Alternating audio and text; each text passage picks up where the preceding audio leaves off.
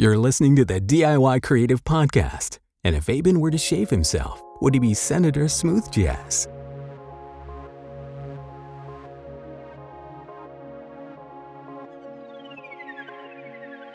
Hello.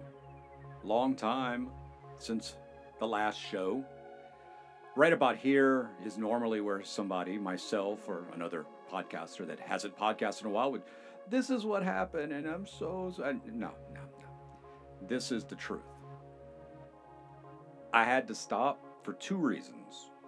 One, I ended up having a little bit too much on my plate, and something had to go, and that's not exactly in the mix anymore. And two, I had to come to the realization that I wasn't exactly liking the direction the show was taking.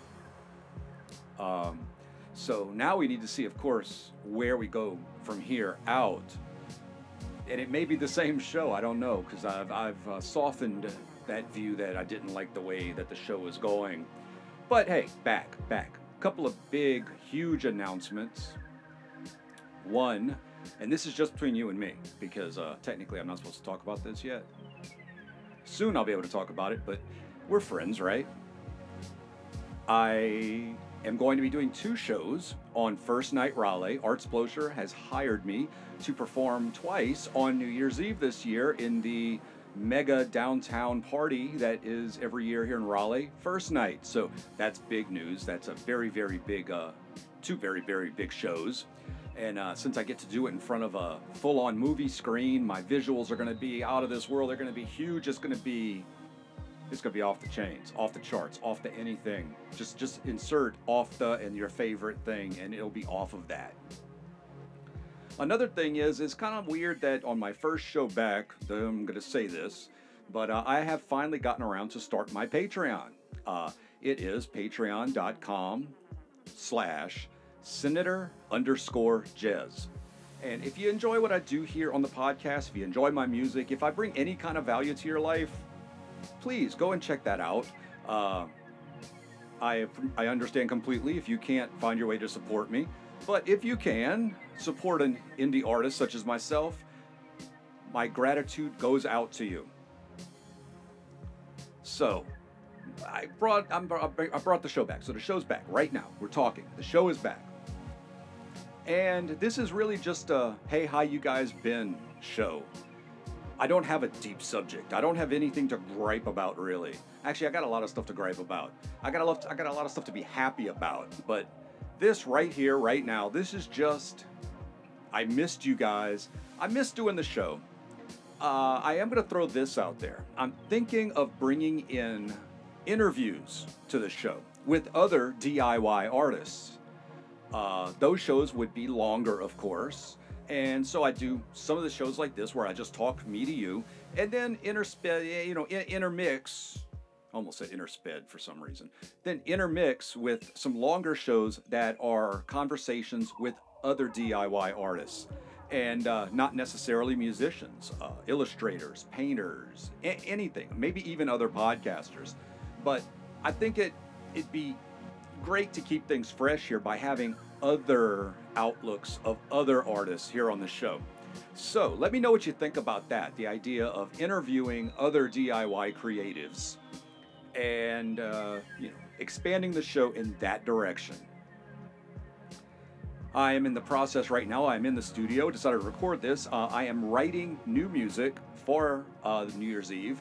Uh, this also goes into if you want to see the things that I'm doing, uh, you know, hitting up the Patreon, getting things early, getting uh, some exclusive stuff. I am changing my music in the biggest way since I've been a musician and I'm in the process of doing this right now for the first night performances.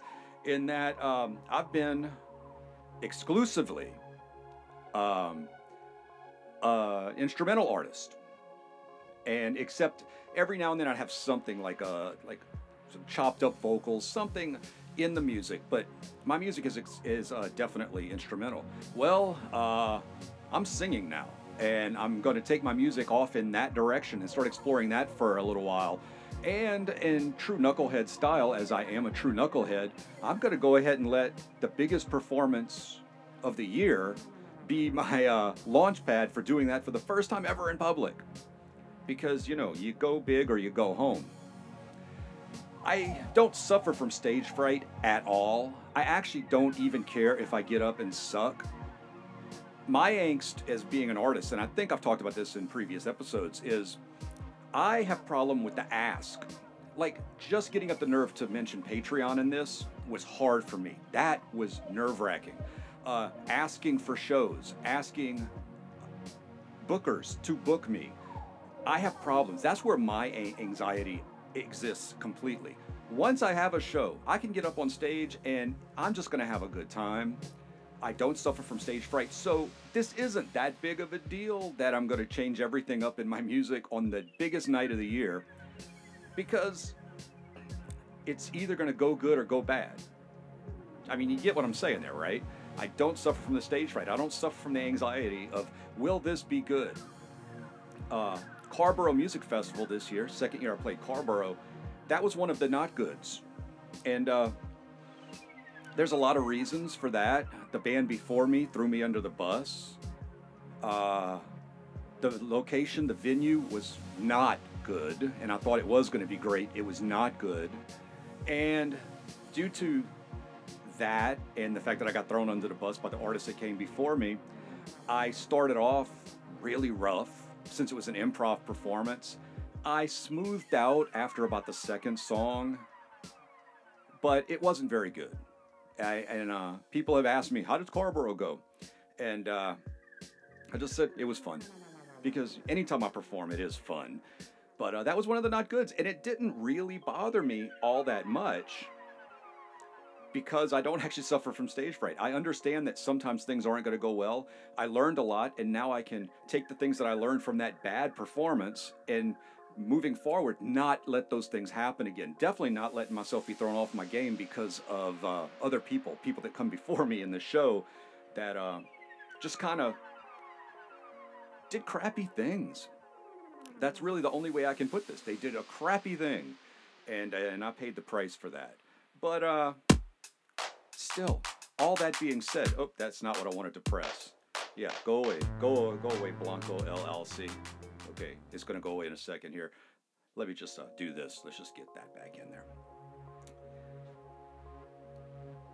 You know, y- you learn more as, a, as an artist from the shows that go bad, I think, than the ones that go spectacular. It's so easy to make things go good, and when things go good, to enjoy. Uh, but you get to learn when things go bad. So a lot of learning went on on the Carrboro Music Festival. But first night, yeah, it's going to be great. And I am going to throw a big curve in on my performances and how my music goes. So this was just uh, get back to you guys, get to know you again, say hi, say hey. I'm back to recording the podcast. Ask you how how we should go forward. Do you do you like the idea of interviews and hearing from other DIY creatives? And again, to you know, let you know I have a Patreon which is nerve wracking to me because I don't know. I've got to get better at that. Always have had that problem. So, with that, everybody, it is time for me to get back into the studio here to keep creating what will be my set for New Year's Eve. I will talk to you guys next time. Cheers.